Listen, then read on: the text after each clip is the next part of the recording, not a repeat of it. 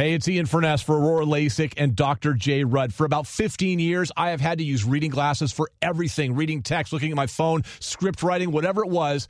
I had to use reading glasses, but no more. I had refractive lens exchange at Aurora LASIK with Dr. J. Rudd. It's life changing. I wish I would have done this years ago. You can check it out as well. Go to auroralasik.com. That's auroralasik.com. Dr. J. Rudd and his staff are sensational. No more readers. Get your consultation scheduled today. That's auroralasik.com. It's time to take a tour around the Pac 12 as we preview the upcoming college football season. You are looking live. Here's Ian and Puck on your home for college football Saturdays. Seattle Sports Radio 950, KJR. UCLA Bruins, today's team we're talking about. And of course, we know the coach well. Used to coach right here at the VMAC in Seattle for all of one season. Before that, a DB's coach with the Seahawks. And of course, a longtime NFL coach who seems to have found a home in Los Angeles with the UCLA Bruins, a team that returns 13 starters from a year ago. They lose 11, kind of depending on how you want to look at things. A ton of guys on defense are back. A lot of replacements coming up on the offense, but they do have Josh Rosen back for his sophomore year, true sophomore year, outstanding quarterback as well. In fact, really, if you look around the conference, the teams that are in the best shape as far as quarterback, easy to see. The two LA schools, uh, or um, one, one of the LA schools, I should say, the two Washington schools with Browning and Falk, and of course Rosen at UCLA. And joining us from the Zeke's Pizza Hotline right now to talk about the Bruins from the LA Times, Ben Bolch, who joins us right now. Ben, how are you? Very good, thank you. Did I get your name right? I, I apologize if not. No, absolutely right. Good job. Perfect. Well, paid professional sometimes. I fake my way through it. I appreciate you joining us. I, I went through kind of the, the, the starters lost, returning starters, etc. Safe to say, defense the strength, at least in terms of returning players? Yeah, I mean, they have a ton of returners, uh, including one that I just wrote about today, um, who only played one game last year, uh, Eddie Vanderdoes, uh, defensive – tackle who was lost in the first game against Virginia with a uh, torn ACL, um, and, and they just were struggled against the run without him all season. I think they gave up like 198 yards a game on the ground, which was like 97th in major college football.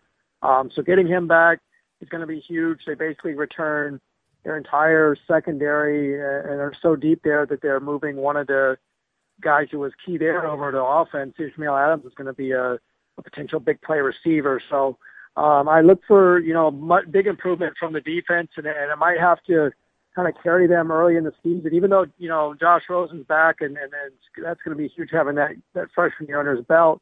Um, they've got some questions at wide receiver and, and running back that I think um, could take them a little while to get going on that side. So I think the defense will might carry them a little while till those other guys get going, and then they should be a pretty balanced team. Well, let's talk about the running back position because uh, you know Rosen gets the headlines and, and rightfully so. A 1,343 yard rusher, averaged five and a half yards a carry and 14 touchdowns last year. In uh, in Paul Perkins, the tailback is now gone. Who replaces him? Because I think that's just a huge, huge guy to have to find a way to replace.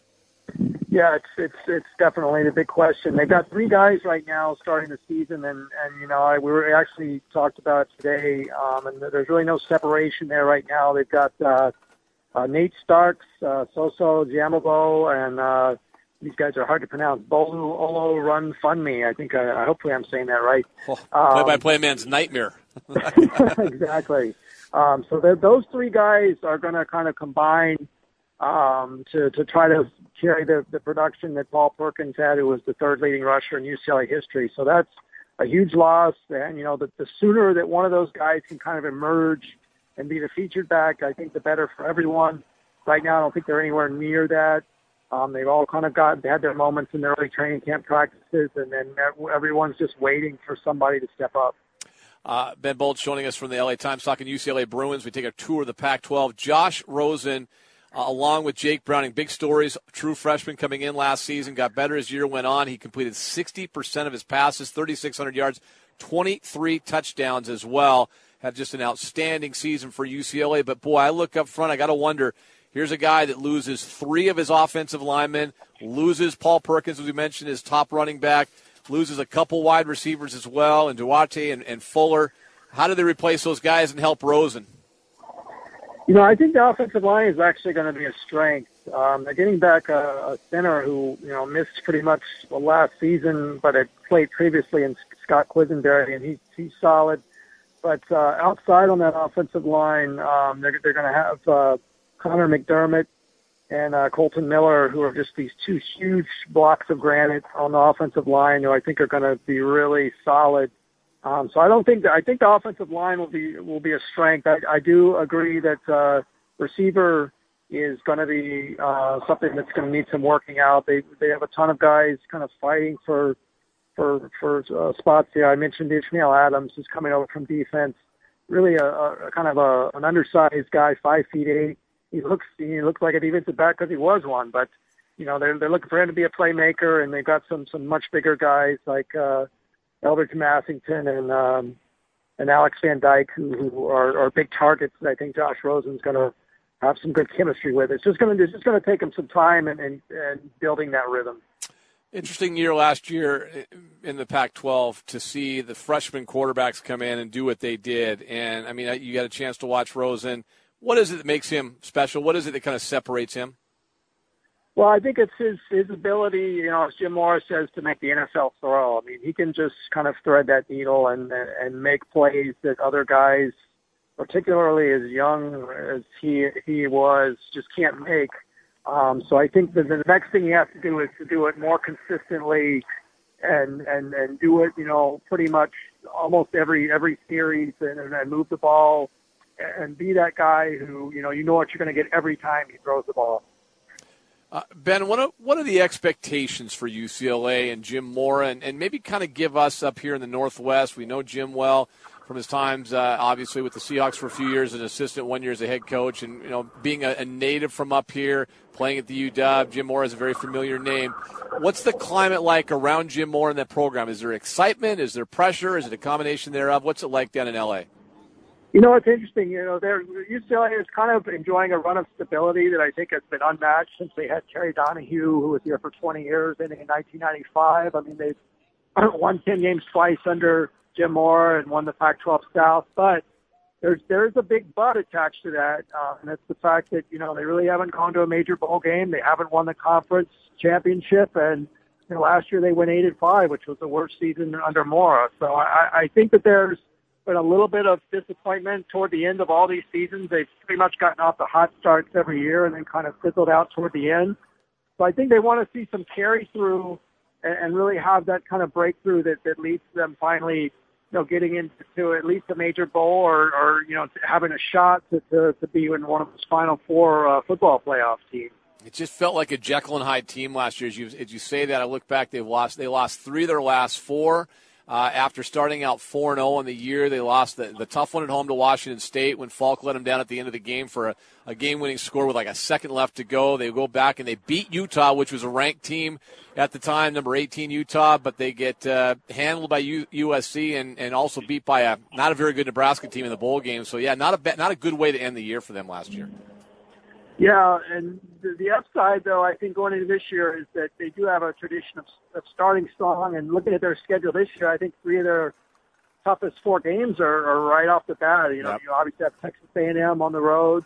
Uh, UNLV at home should be easy, but you know, then they go to BYU, which is probably a little bit tougher than it sounds, just because it's it's in Provo, and then uh, the big one against Stanford here at the Rose Bowl. So if they can kind of replicate uh, their hot starts from from under the Mora era, this would be a, a good season to do it because then then the schedule eases up considerably.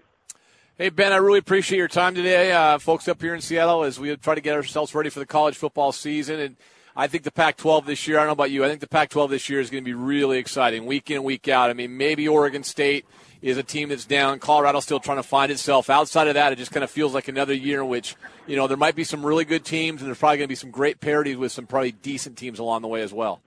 Yeah, I absolutely agree. I think uh, almost every week you're going to have three or four games that are just going to be must watch. Hey, thank you, sir. Have a great time uh, this year covering the Bruins, and we'll talk to you again. Sounds great. Thank you. There you go. Ben Bolch from the LA Times UCLA preview. He mentioned that early part of the schedule. Uh, let me just point out Washington does not see UCLA this year. Uh, the, the misses every year for teams is always kind of a it's it's it's kind of you cross your fingers and you hope you get a good missile on the way. I bet UCLA and Washington are both like, yep, I'm good with that along the way. Uh, Washington State plays UCLA in Pullman October 15th. But Ben talked about the start of the season for UCLA and Jim Mora at Texas A&M the first weekend, Labor Day weekend. UNLV at home at BYU. Two of their three non-conference games on the road. Neither one of them easy. BYU and Provo. I, even with a new coach with Kalani Sitake at BYU, that's that's going to be a battle. If if they come out of there two and one or three and zero, oh, it, it could be a nice year for Jim Mora because they've got Stanford and Arizona home back to back September 21st, uh, 24th, and October 1st, and then I mentioned uh, after a trip to Arizona State, they go up to Washington State as well. It's I, I think UCLA is one of those those really true tweener teams this season. It, it could go either way for them. Last year, it looked like it was going to go really well with that 4 0 start two wins over ranked teams to start the year as well. They beat BYU, which was number 19 in the country, and they absolutely crushed number 16 Arizona in Tucson. If you remember that game, I want to say that was like a Thursday night game, 56 to 30.